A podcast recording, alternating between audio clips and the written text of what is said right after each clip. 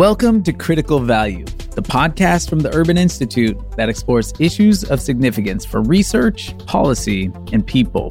I'm your host, Justin Milner.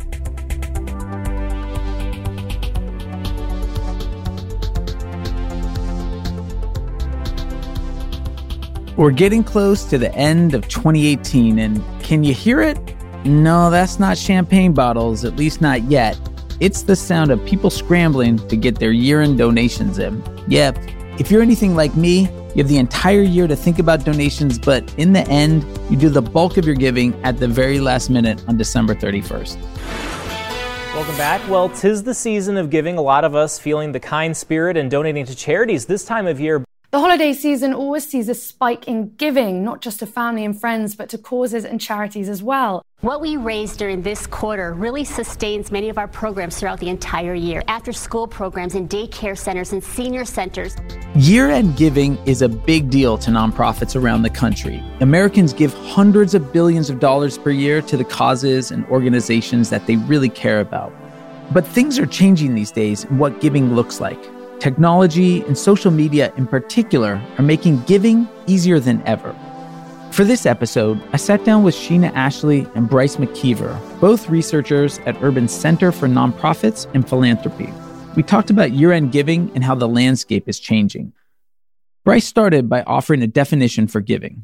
We're talking about people, but also foundations as well as other businesses opening up their wallets to give back to the nonprofit community, to use some of their hard earned income to give back to the causes that they support. People give for all sorts of reasons, but giving to fill in gaps that they see in what the community is able to support, giving to support either local causes such as local food shelters, food banks, hospitals, nonprofits, others that are providing services within a community, as well as at a national or even international level, giving aid to some of the recent natural disasters that have hit both our country as well as others. Brice says that the end of the year is serious crunch time for the nonprofit sector when it comes to receiving donations. Year end giving is a critical time of giving for many nonprofits. That we know that a lot of the giving for any given organization, any given sector occurs at the end of the year. We've seen that giving occurs not only at the end of the year, but on the last day of the year. So the only years that it has not happened on December 31st as the biggest giving day of the year are when the 31st is on a Saturday. In those years, it's the 30th. Overall, there's usually about 40 to 50% more giving in December than any other months of the year. Shena Ashley had some thoughts on why we do the bulk of our giving in December. We've sort of been programmed culturally around giving happening toward the end of the year. And there's been some interesting research around this. So some folks believe that it's because that's when the push is there, right? We get nudges. There's a deadline about December 31st. And the heavy marketing of the charitable sector is saying donate now, give now, reminding us of that deadline. There's some other research that has said that there's actually a seasonal, it's broader than giving. It's not just a giving behavior or giving culture, it's connected to the broader culture of what we have around holidays and it's, it's in our movies. I mean, it's a wonderful life. You know, you have all this sense that like this is what you do for the holidays and you give and it's part of charity. And then tax law embedded on top of that. And then charitable solicitations on top of that sort of forces us to drive toward that behavior. So a lot of us are procrastinators. That part is clear. But one interesting question is how generous are Americans? In 2017, Americans contributed about $410 billion to U.S. charities. That's a solid sum of cash, amounting to about 2% of our national GDP. But what's interesting is that number hasn't moved much in decades. So, actually, that's remarkably steady over time. And when I say remarkably steady, I mean that when we go back 40 years to the 1970s, we have not seen it dip below around 1.5% or above 3%. It has been rock solid at 2.1%. I believe Giving USA, which is one of the leading sources of indicators on this topic, said that it has been 2.1% in five of the last six years. So we keep giving about the same share of what we produce year after year, but how about what we're giving to? As it turns out, the majority of our giving goes to education, especially institutions of higher education. And most of our giving is concentrated among a few groups. One of the issues around the nonprofit sector is it's somewhere about 5% of nonprofits receive almost 90% of all nonprofit revenue that goes to them. So there's this huge concentration issue that's hard to break in the nonprofit sector. I think a lot of the thing that drives charitable giving is just a point of being asked and the people who get to do that asking and the organizations that have the resources to get uh-huh. in front of you to say we need your support and the causes that have the privilege of doing that are the larger ones. There's still a lot of brand recognition issues in the sector that drive where charitable giving goes. So it can seem that our charitable giving, the amount we give, the places we give it, is pretty set in stone, but that's not the whole story. There's some changes on the horizon. First, research shows that the Tax Cuts and Jobs Act, passed about a year ago, will impact the number of taxpayers who will claim charitable deductions. The ability to receive the charitable deduction is dependent on itemizing. Really quick explanation here. Itemizing means listing each tax deduction you qualify for. So people itemize when the sum of all their deductions is greater than the standard deduction, which is a flat amount that applies to all taxpayers. And so when the standard deduction was pretty much doubled under the Tax Cuts and Jobs Act, it's going to move a lot of people who would normally be itemizers away from itemizers and taking the standard deduction, which then will take those people out of eligibility for deducting their charitable contributions. So we're going to, under TCJA, lose a lot more people who would have taken that itemizing. And our tax policy center estimates that that will have an effect on charitable giving, that we will probably lose about 5% of charitable giving which sounds small, but that's about $15 billion mm-hmm. in charitable giving that should be impacted by that. But there are some opportunities there as well. Shena thinks that this change in tax law has opened up a larger conversation about how best to encourage giving. This is a bit of a, an issue anyway outside of this before TCJA um, came on board, and that only a third of Americans were itemizing anyway.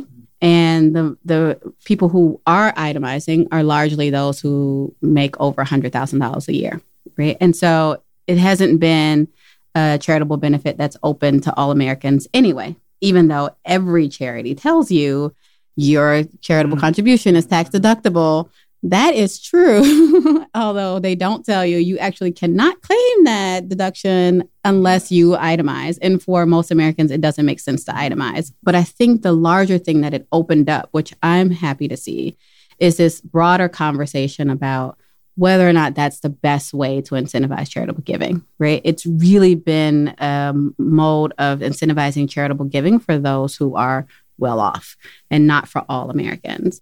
When we think about incentivizing all Americans to give, it's important to note that how we give is changing in a pretty big way. Over the last couple of decades, online giving has become a powerful revenue generator for the nonprofit sector. Yes, online giving in the wake of 9 11 signaled the shift to online giving as a form of donation vehicle.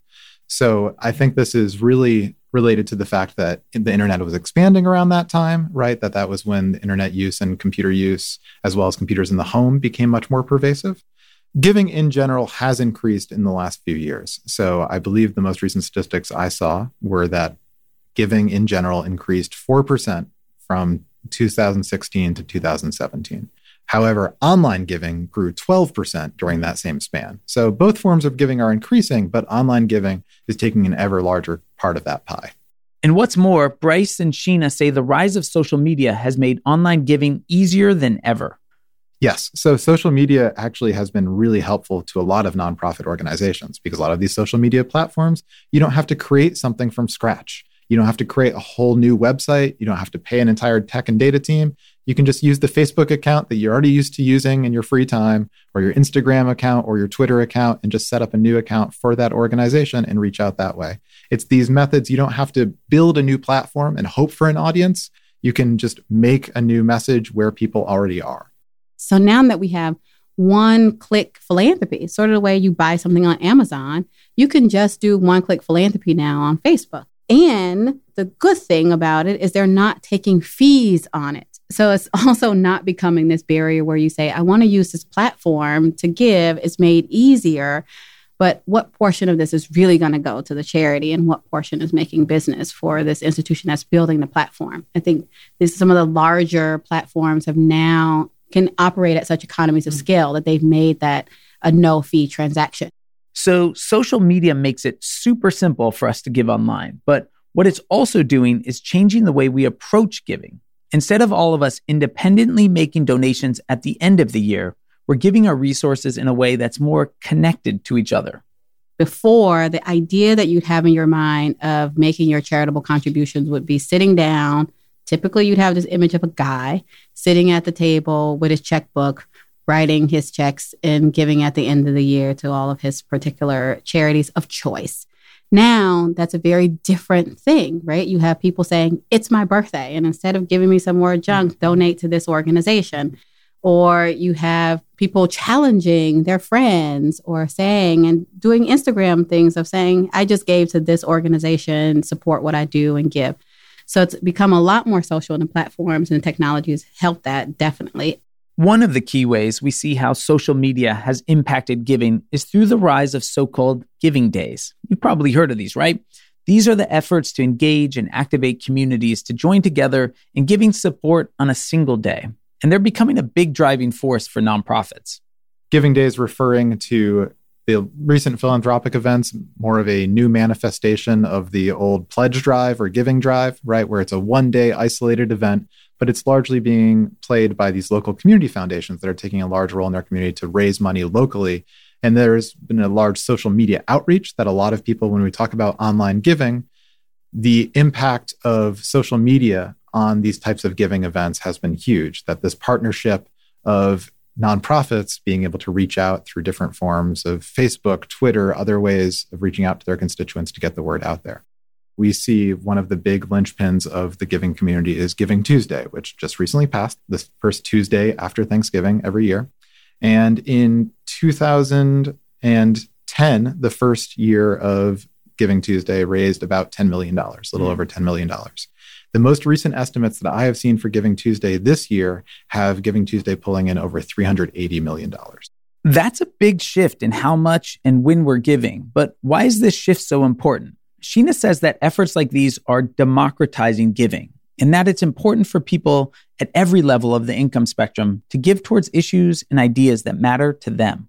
This is the money that really helps people get those great ideas out there, the innovations that happen, the, the new solutions that come in by people of color or people who are new to communities. This is the capital that they get to access in order to drive change in their community. And so I think it's really important that even that $100, $1,000 gift is something that drives that kind of change. And so who knows? You or I may be the next Bill Gates who can give a billion dollars, but it'd be nice if we learned to give at our $20 level mm-hmm. now so that when we do have the means to give more, we also give more at that stage. And so you're building, it's not just that it's the income that they're relying on, but you're building that culture of giving. And it's also a generational culture of giving that we want to be able to pass down to our kids and all. And so if people step out of that, that also has generational effects that will impact the ability for this kind of change capital to mm-hmm. be available in, in communities and, and drive social change. This idea of a culture of giving is really compelling. So, what are some different ways to build a culture of giving where everyone is encouraged to think about giving in their day to day lives? One idea is coming directly from the nonprofit and for profit sectors, and it's pretty simple. All you have to do is round up. One thing we've seen in recent years is what we're referring to as roundup philanthropy, where you're giving that little fraction of the rest of your dollar bill when you make a charitable purchase to the organization. If you think about every person rounding up just a fraction of a dollar every time they make a contribution, for example, at the grocery store, donating the rest of their dollar to a local community foundation, that can add up immensely when you think of all the people that are going through that checkout line every day. And policymakers are starting to think about this too. Shena called out two ways Congress is considering how to encourage a culture of giving. Right now, there are uh, two different proposals in Congress relating to this idea of giving by all. One is calling itself the Everyday Philanthropist Act, which is also in the spirit of making sure that we increase and keep incentivizing giving by by all, right? And so in this Everyday Philanthropist Act, there are these giving accounts where just like these sort of workplace giving accounts where you have your health account or your childcare account at your workplace, you could as a pre-tax level provide funds into this account that you could distribute again out by December 31st, just like we have to spend our healthcare account. But in this way, you'd actually receive the tax benefit up front rather than having to remember that you made this contribution by the time April comes. So a lot of people like this because it sort of really connects the gift to the benefit that you're getting, the public benefit that you're getting, and it making it accessible to people who itemize or don't itemize. And so it has some real value there. There's a, a benefit to the employer as well because you're reducing payroll tax to the employers. The other one is a universal charitable deduction, which the sector has been advocating for a long time, which basically takes the deduction that we have now and just makes it universally open to, to everyone, rather regardless if you itemize or not. So it'll be some portion of the standard deduction that you could claim on top of that for your charitable contribution. Shena says that creating a culture of giving helps donors become educated and invested in the causes they believe in most strongly. And that can have a dramatic impact, both in how we view ourselves and how we participate in our communities. So there's also this issue of having donors become more informed and engaged in the cause. So even though this is the capital that could fuel social change, there's a bit of a disconnect, I think, between the gift and then people actually feeling like they're part of the change that's happening with that gift. And it's a little bit of a, a privilege that philanthropists get to have when you know you take in these grant applications and you can review them and you're getting to make such an informed choice about what you're going to do my dream is that that could happen to the everyday giver that somebody who cares about homelessness could say I understand the landscape of homeless services provision in this city.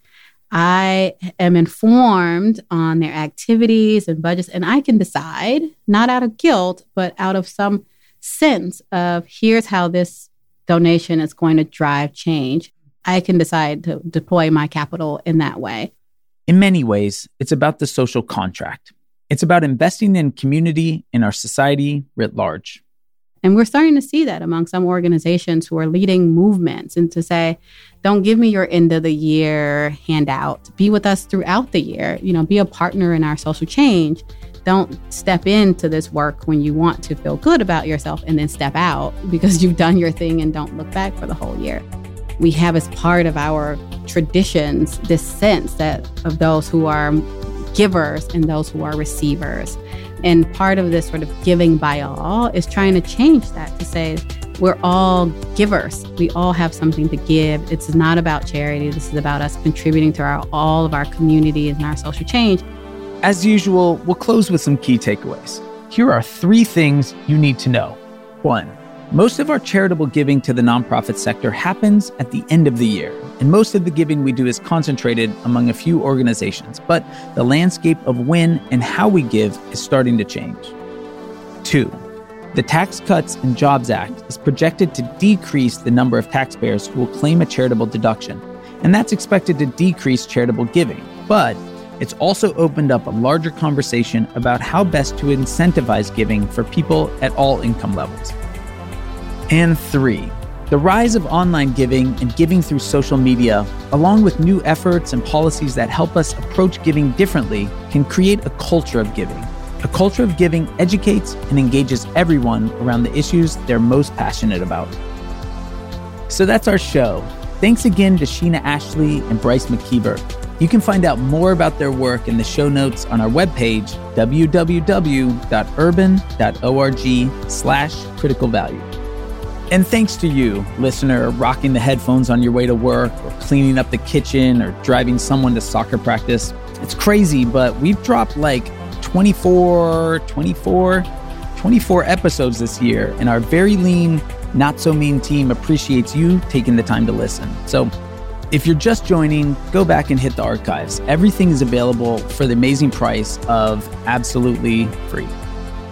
If you like the show, please tell your friends or grab their cell phones when they're not looking and hit the subscribe button for the show. We love getting connected to other smart, policy minded folks out there, whether they know it or not. And we'd love if you could take a few seconds to rate the podcast on iTunes too. Thanks to our producer, Katie Smith, and our sound editor, Riley Byrne from podigy.co. That's P O D I G Y dot C O. Our theme music is by Moby. For everyone on the Critical Value team, this is Justin Milner signing off.